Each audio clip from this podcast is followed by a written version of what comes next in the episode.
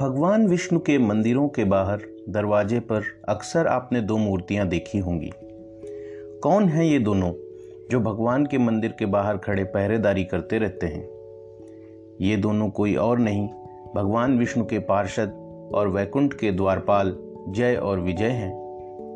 जय और विजय ने ऐसा क्या किया कि उनको साक्षात नारायण के समीप वैकुंठ में रहने का सौभाग्य प्राप्त हुआ? सूत्रधार में आज की कहानी में हम सुनेंगे जय और विजय के पूर्व जन्म की कथा। क्षीर सागर में त्रिकूट नामक एक विशाल पर्वत था। उसकी ऊंचाई आसमान को छूती थी और सोने और चांदी से भरी तीन ऊँची चोटियाँ थीं। पर्वत के जंगल में नाना प्रकार के जीव जंतु विचरण करते थे। उस जंगल में अनेक नदियाँ और सरोवर भी थे। जंगल में अनेक जीव जंतुओं के बीच एक विशाल काय मदमस्त हाथी भी रहता था।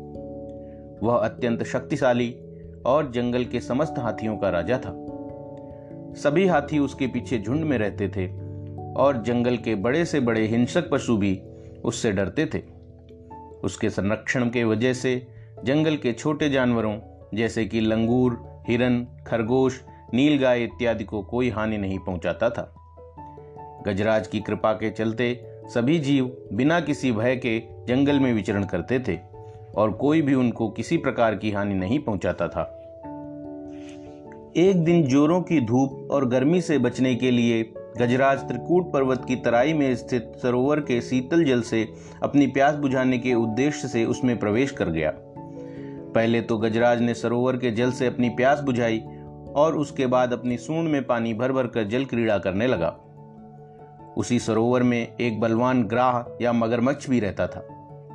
ग्राह को गजराज की उन्मत्र जल क्रीड़ा पर अत्यंत क्रोध आया और उसने गजराज का पैर अपने मुँह में दबाकर उसे सरोवर के अंदर खींच लिया। गजराज ने खुद को छुड़ाने की बहुत कोशिश की, परंतु जैसे ही वो खुद को सरोवर से थोड़ा सा बाहर लाता ग्राह फिर से उसे अंदर की ओर खींच लेता था। इस प्रकार गज और ग्राह के बीच में द्वंद्व कई दिनों तक चलता रहा। दोनों अत्यंत बलशाली थे, लेकिन जल में मगर के बल की कोई तुलना नहीं है। गजराज ने ग्राह के मुँह से अपना पैर छुड़ाने की बहुत कोशिशें की, परंतु सभी नाकाम रहीं, बल्कि ग्राह के दांत गज के पैर में और भी अंदर तक गढ़ते जा रहे थे। गजराज के पैर से होने वाले रक्त प्रवाह से सरोवर का पानी लाल होने लगा था। इस प्रकार रक्त बहने से गजराज धीरे धीरे कमज़ोर पड़ता जा रहा था।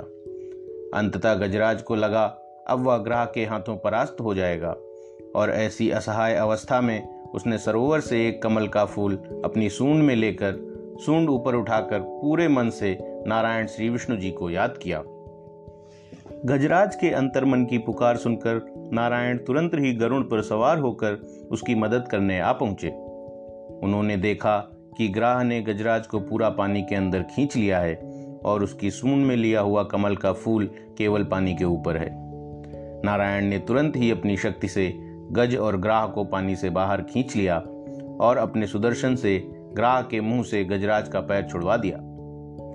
इस प्रकार नारायण ने ग्राह को मुक्ति प्रदान की और गज की रक्षा की।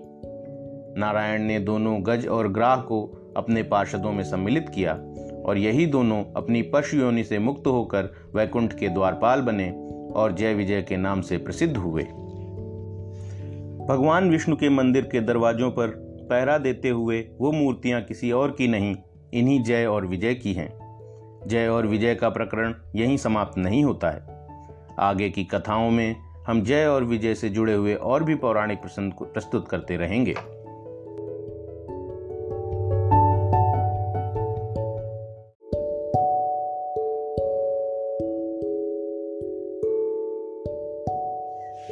अगर आप लोगों को यह कथा पसंद आई और आगे भी आप ऐसे प्रसंग सुनना चाहते हैं तो हमारे इस चैनल को सब्सक्राइब करें। हमारे इस प्रयास को अपना सहयोग देने के लिए इस कथा को ज़्यादा से ज़्यादा लोगों के साथ शेयर करें। आप लोगों के पास भी अगर ऐसी प्राचीन कथाएँ हैं, जिनको आप देश और दुनिया को सुनाना चाहते हैं तो हमें contact at the rate my Sutradhar dot com पर संपर्क करें।